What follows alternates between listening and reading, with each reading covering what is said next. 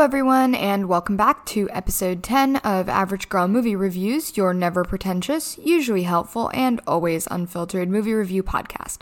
I'm Harshini, your resident movie reviewer and wonderfully average girl, and I'm here to tell you if that recent theater release is a must-watch now, a wait for streaming later, or a don't even bother. I'll be breaking down the plot, the theater experience, and the overall entertainment value in the episode, and as always, I'm going to do my best to limit spoilers so you guys can still go out and enjoy these movies. And without further ado, let's get into this week's review.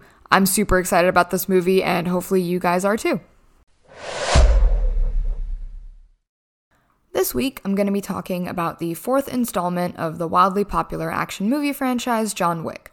This franchise centers around legendary hitman John Wick, who was forced out of retirement and back into the gritty criminal underworld he used to know to seek vengeance against those who have wronged him.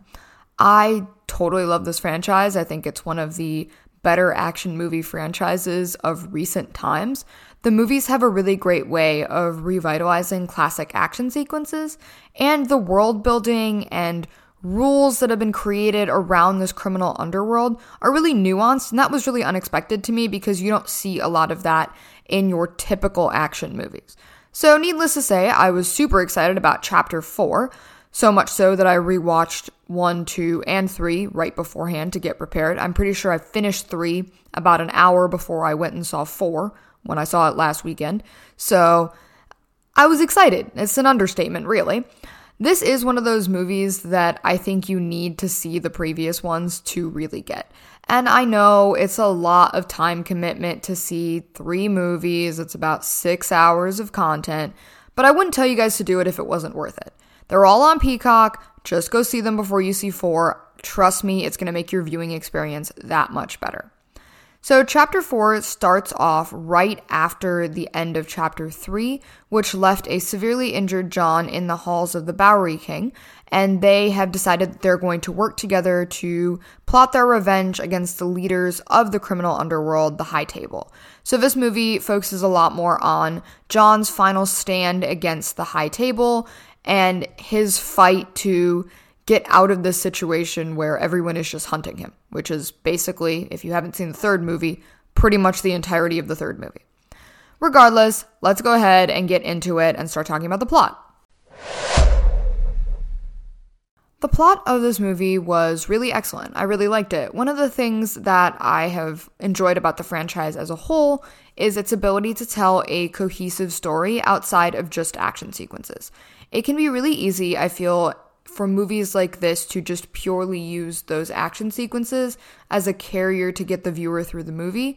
But this franchise, I think, has done a much better job of telling more nuanced stories and presenting more interesting characters than your typical good guy, bad guy, hero versus villain action movie. Everyone is a little bit more in a morally gray area, and I think that makes for a little bit more interesting of an overall story. This movie, like I said earlier, brings John into his final stand against the High Table, the leaders of the criminal underworld, specifically the Marquise Vincent de Gramont, who's played by Bill Skarsgård. You might know him from playing Pennywise in It. At least every time that I see him on my screen, I think of Pennywise from It, and the dude scares the hell out of me. I'm not even gonna lie.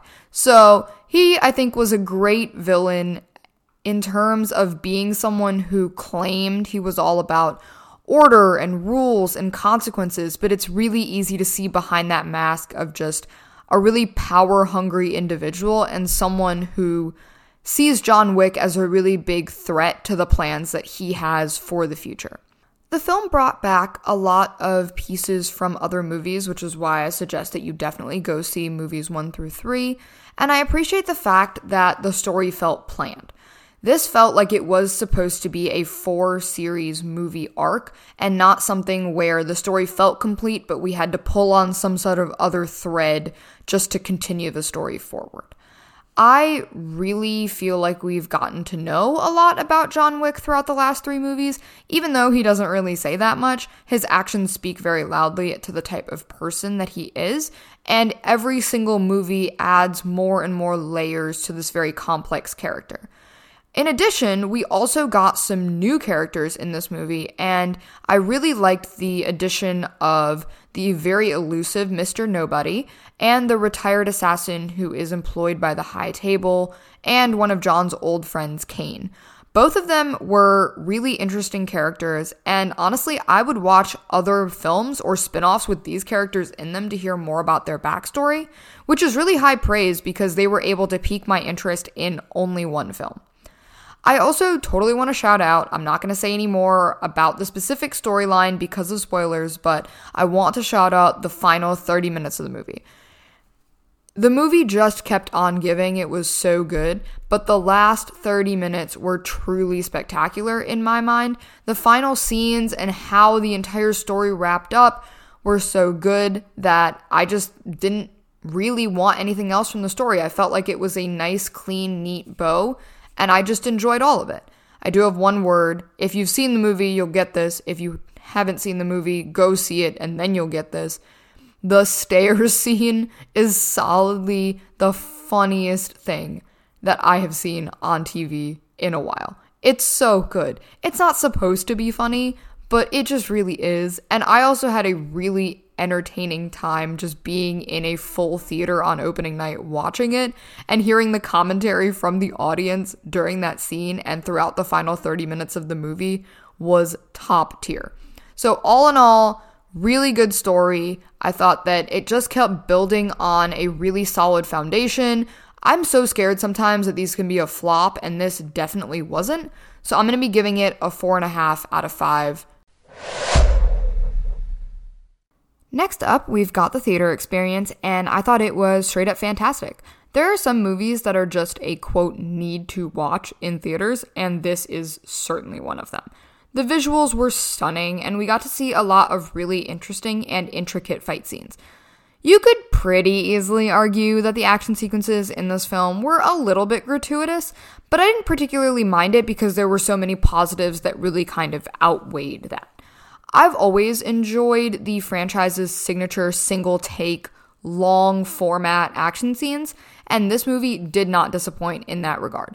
The fighting almost feels like dancing to me in how intricately and well choreographed it is, and it's very clear, and I just want to give props to everybody behind this film franchise that a lot of time and effort went into every single little detail, and it certainly shows on the screen. The music was also great. It's just what was needed in order to give the movie a little bit of an extra oomph. And the kind of EDM, dubstep track behind most of the movie really just took what was already at a solid, A-level film and just added that little A-plus onto it for me. Honestly, I just don't have too much to really say about it because I just think you need to go see it in theaters. The energy in the theater when I saw it opening weekend, like I said earlier, was amazing. Everybody was there having a good time, and it's one of those things that it just makes you excited to go back to the theaters. Sometimes I see movies, the crowd's a bit mid, depending on the movie. This movie, crowds were amped up, and so I'm sure they're still out there. This movie is selling out. Go see it in theaters. It's totally 100% worth it. Your TV at home probably isn't just going to do it justice in the way that it needs to be done. And the movie experience, totally worth it for this one. So again, the action sequences and the fighting can get to be a little bit much if it's not 100% your cup of tea. But for me, I loved it. I totally think that it was a necessary and important part of the film, and the visual experience really sold the film to me on a higher level. So I'm going to be giving it a 4.5 out of 5. Really stunning, really solidly well done. Our final category is entertainment value. And at this point, you guys probably know exactly what I'm going to say. I loved it, right? I thought it was so entertaining. You've heard me talk about this for the last few minutes. I just thought it was so good. I said it earlier, movies like this, especially sequels, scare me sometimes because especially when I really like the previous films, I am so scared that the next one is just going to flop and then ruin the whole franchise for me. So thank you, John Wick franchise people, for not making this movie a flop because I would have been so upset. The runtime is a little bit longer than the previous films. It's almost at 3 hours compared to 2 hours, 2 hours, 15 minutes for the previous movies, but I really didn't feel that bored watching it. Again, the energy of the crowd, the visuals, the music, the storyline kept everything driving forward, and you don't even really notice that those 3 hours are gone. Could it have been pared down a bit? Sure, I am fully okay with that argument, but I wasn't mad at it. I was happy with how I felt like everything kept moving and moving and moving towards this final showdown. And then we get there, the payoff is excellent. So just go see it, guys. I really don't even have too much more to honestly say about anything because I feel like a broken record. Go see the movie. It's just so good. See 1 through 3 first, then go see 4. Live that life. It's gonna be solid. So go out there, be entertained. I was super entertained. Honestly, 5 out of 5 for me on entertainment. Just so good. All right, well, with all of our categories discussed, let's get into my final thoughts. So I gave plot a 4.5 out of 5, the theater experience a 4.5 out of 5, and the overall entertainment value a 5 out of 5, putting John Wick Chapter 4 pretty close to a 5 out of 5 overall. I know we're only about 3 months into the year, but I'm going to go out on a limb and say this is probably going to be one of my top 5 of 2023. I just thought it was so well done, a really satisfying conclusion, and now I know that like this set of 4 movies is something that I can go back and rewatch because not one of them is a flop. They just keep getting better and better, and this is what happens when you have the story arc planned out in advance, people. Unlike other movies where they just keep trying to add more movie. Don't do that. Anyways, go see this one. I've said it a bunch of times. I'm going to say it one more time. See it in theaters. Do it.